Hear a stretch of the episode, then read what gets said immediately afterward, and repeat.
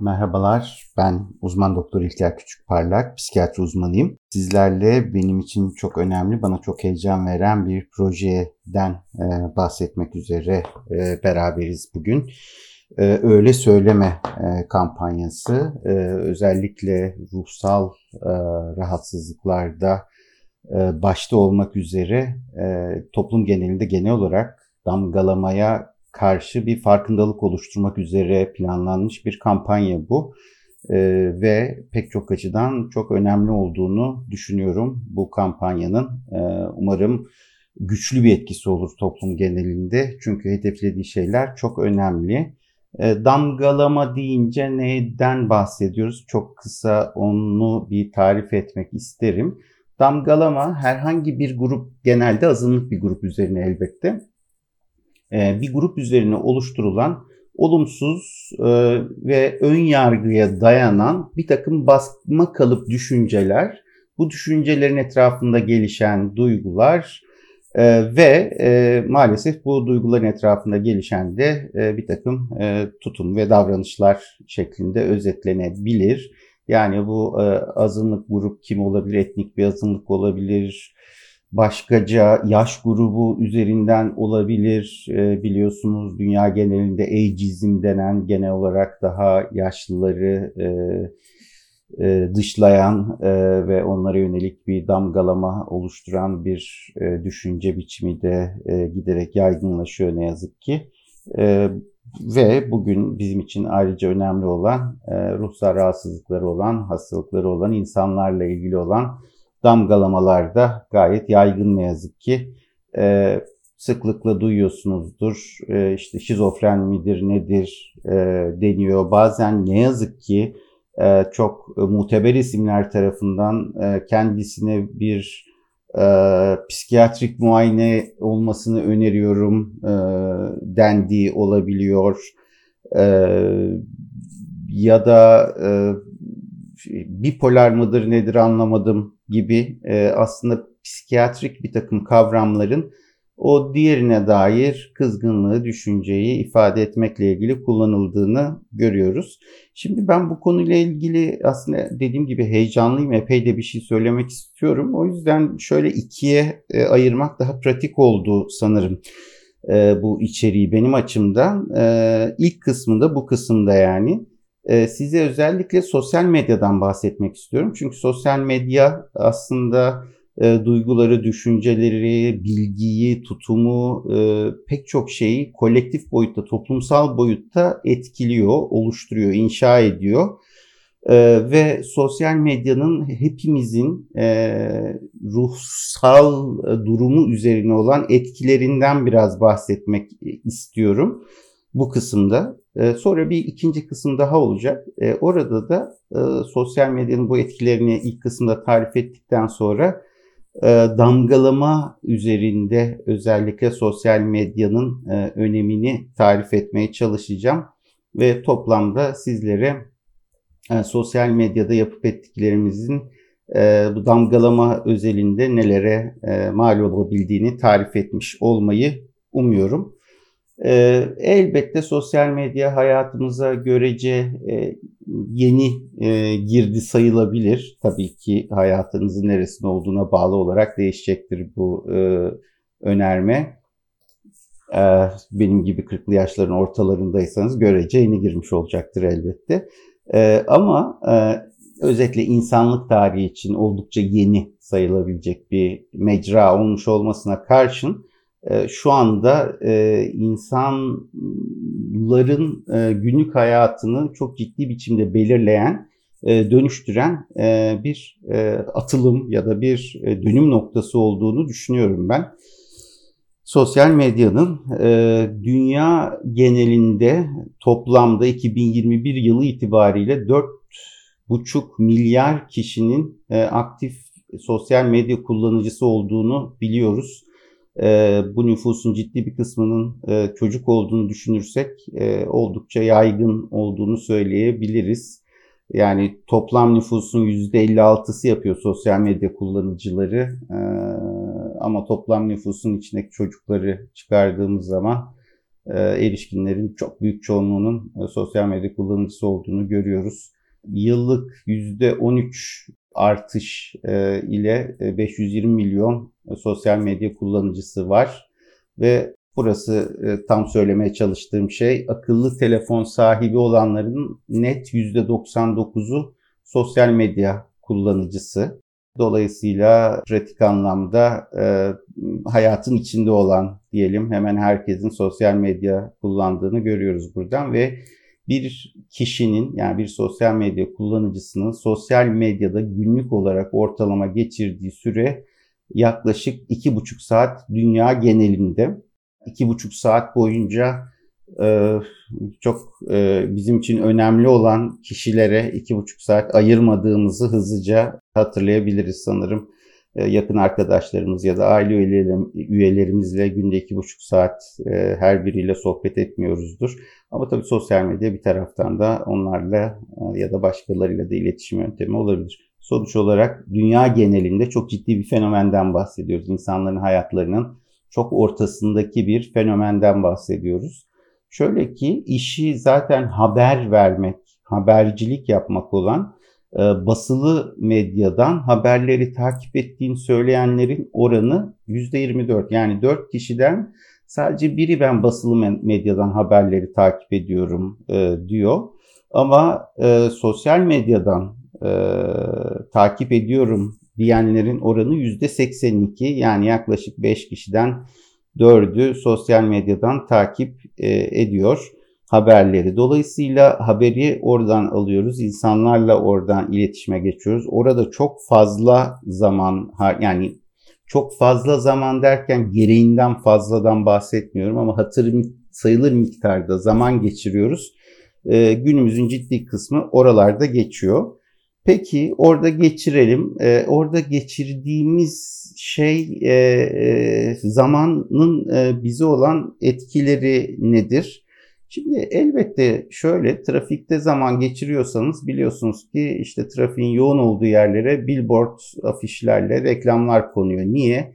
Ee, aslında siz e, bir billboard'daki reklamı gördüğünüzde bir ürünü kullanmaya ikna olmazsınız. Yani bu böyle bir bilişsel süreç sonucunda e, evet gerçekten ben de bu ürünü almalıyım demezsiniz ama her gün ardışık vaziyette aynı e, yoldan e, bu billboard reklamından defalarca kere gördükten sonra o ürüne dair fikriniz artık yavaş yavaş değişmeye başlar. Siz bunu fark etmeden bu durumu yaşarsınız. Bir anda bir kırılma anı genellikle olmaz. E, ve biliyorsunuz ki bu reklamcılık için çok büyük e, paralar harcanıyor. Çok büyük bir endüstri var.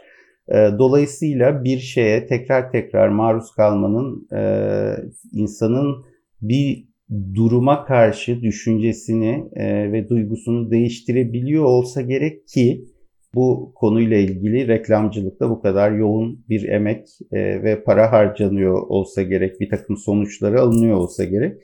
E, sosyal medyada da sadece reklamlara değil bir fikre tekrar tekrar maruz kalmanın e, bir takım etkileri olabilir elbette. E, fikir boyutundan önce belki çok e, iz bırakan ikonik bir çalışmadan bahsedebilirim e, size. Bu Facebook üzerinde e, çok büyük bir örneklem üzerine yapılan ve çok tartışmalı e, bir çalışma. Kramer ve arkadaşlarının 2014 yılında yürüttükleri bir çalışma var. E, çalışmanın varsayımı şöyle.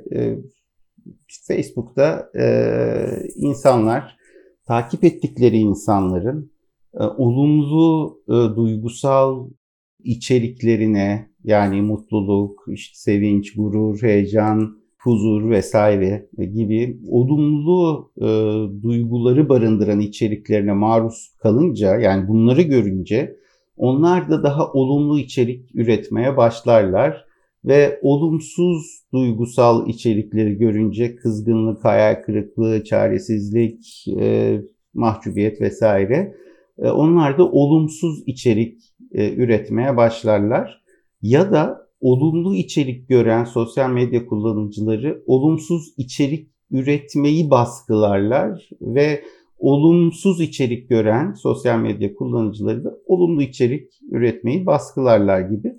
aslında e, çok e, bir taraftan tanıdık bir durum. Yani ne bileyim bir e, yakınınızın çok büyük bir sıkıntısı, e, acı bir durumu vesairesi varsa onun yanında çok neşeli, keyifli, e, kıpır kıpır olmamayı tercih edebilirsiniz. Biraz ona duygudaşlık etmeyi tercih edebilirsiniz reel dünyada. E, sosyal medyada da belki benzer bir etki yaratıyordur diye düşünmüşler çalışmacılar. Ama bu çalışma şöyle e, tartışmalı bir tarafı var e, ki bu durumu manipüle etmişler. Yani e, dünya genelinde yaklaşık 700 bin e, kişi üzerinde yapılan bir çalışma bu. 700 bin kişinin e, hangi içerikleri daha çok göreceklerini e, manipülasyonla belirlemişler. E, bunu nasıl belirliyorlar? E, siz Facebook'ta aslında arkadaş olduğunuz herkesin gönderisini aynı sırayla görmezsiniz. Daha çok etkileşiminizin olduğu kişileri daha çok görürsünüz. Onların gönderilerini, hareketlerini vesairelerini ve daha az etkileşiminizin olduğu kişileri daha az görürsünüz ve merkezi biçimde yapılan bir manipülasyonla e, bazı kişilerin daha olumsuz içerikleri daha fazla görmesi zaten var olan yani e, kendi arkadaş listesindeki olumsuz içerikleri daha çok görmesi, bazılarında olumlu içerikleri daha çok görmesi sağlandığında gerçekten de olumlu içerikleri görenler daha çok olumlu içerik üretmeye başlamışlar. Olumsuz içerikleri görenler de e, daha çok olumsuz içerik üretmeye başlamışlar. Bu bilimsel olarak da gösterilmiş. Tabi buna etik olarak nasıl onay verilmiş konusu halen şu gün 2021 yılı itibariyle bile tartışmalı ama bizim için önemli olan konu şu. Sosyal medya e, duygularımızı değiştiriyor. Teker teker duygularımızı değiştirdiği gibi kolektif biçimde yani o içerikle haşır neşir olan insanların, e, o dili konuşan insanların topluca duygularını da etkiliyor diyebiliriz. Elbette düşüncelerini de değiştiriyor sosyal medya. E, bunun için insanlar sosyal medyada kampanyalar yapıyorlar.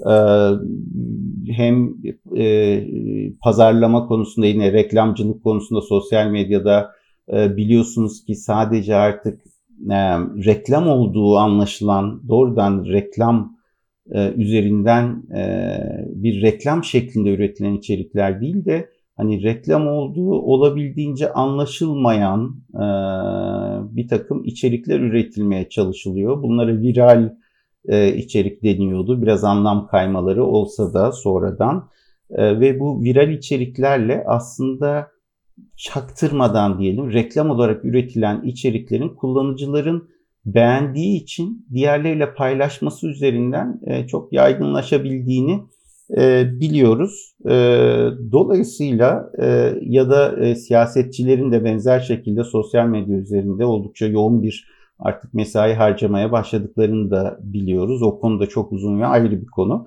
Ama özetle e, sosyal medya e, bir konuyla ilgili e, genel olarak toplumun bilgisini, algısını, tutumunu ve davranışını e, farklı katmanlarda etkileyebiliyor olsa gerek ki böyle bir ilgiye mazhar olduğu pazarlama alanından, reklamcılık alanından, e, siyaset e, konusundan e, böyle bir ilgiyle karşılaştı. E, şimdi burada şu parantezi açma ihtiyacı hissediyorum. Ee, önceden sosyal e, ya da internet dediğimiz internet 1.0 olarak tanımlayabileceğimiz içerik e, bir takım içerik üreticilerinin olduğu ve diğer insanların da bu içerikleri sadece okuduğu bir biçimde gerçekleşiyordu. Örneğin işte bir gazetenin internet sayfasına girersiniz, okursunuz e, ve çıkarsınız ya da bir ansiklopedinin internet sayfasına girersiniz, okursunuz ve çıkarsınız. Ama internet 2.0 ya da web 2.0 ile birlikte e, aslında e, içerik üreticisi e, yine kullanıcılar olmaya başladı. Ve evet yine biliyorsunuz ansiklopedi var online olarak internette. Wikipedia dünyanın en büyük ansiklopedisi ama tamamı kullanıcılar tarafından içeriğin üretiliyor ve sosyal medyada benzer şekilde aslında Twitter bize bir içerik vesaire vermiyor ya da Facebook ya da Instagram bize sadece bir bağlam, bir ortam, bir mecra sunuyor. e, içeriği kullanıcılar üretiyor ve o üretilen içerikle yine kullanıcılar etkileşime giriyor, onları beğeniyor, retweet ediyor, post ediyor vesaire yapıyor.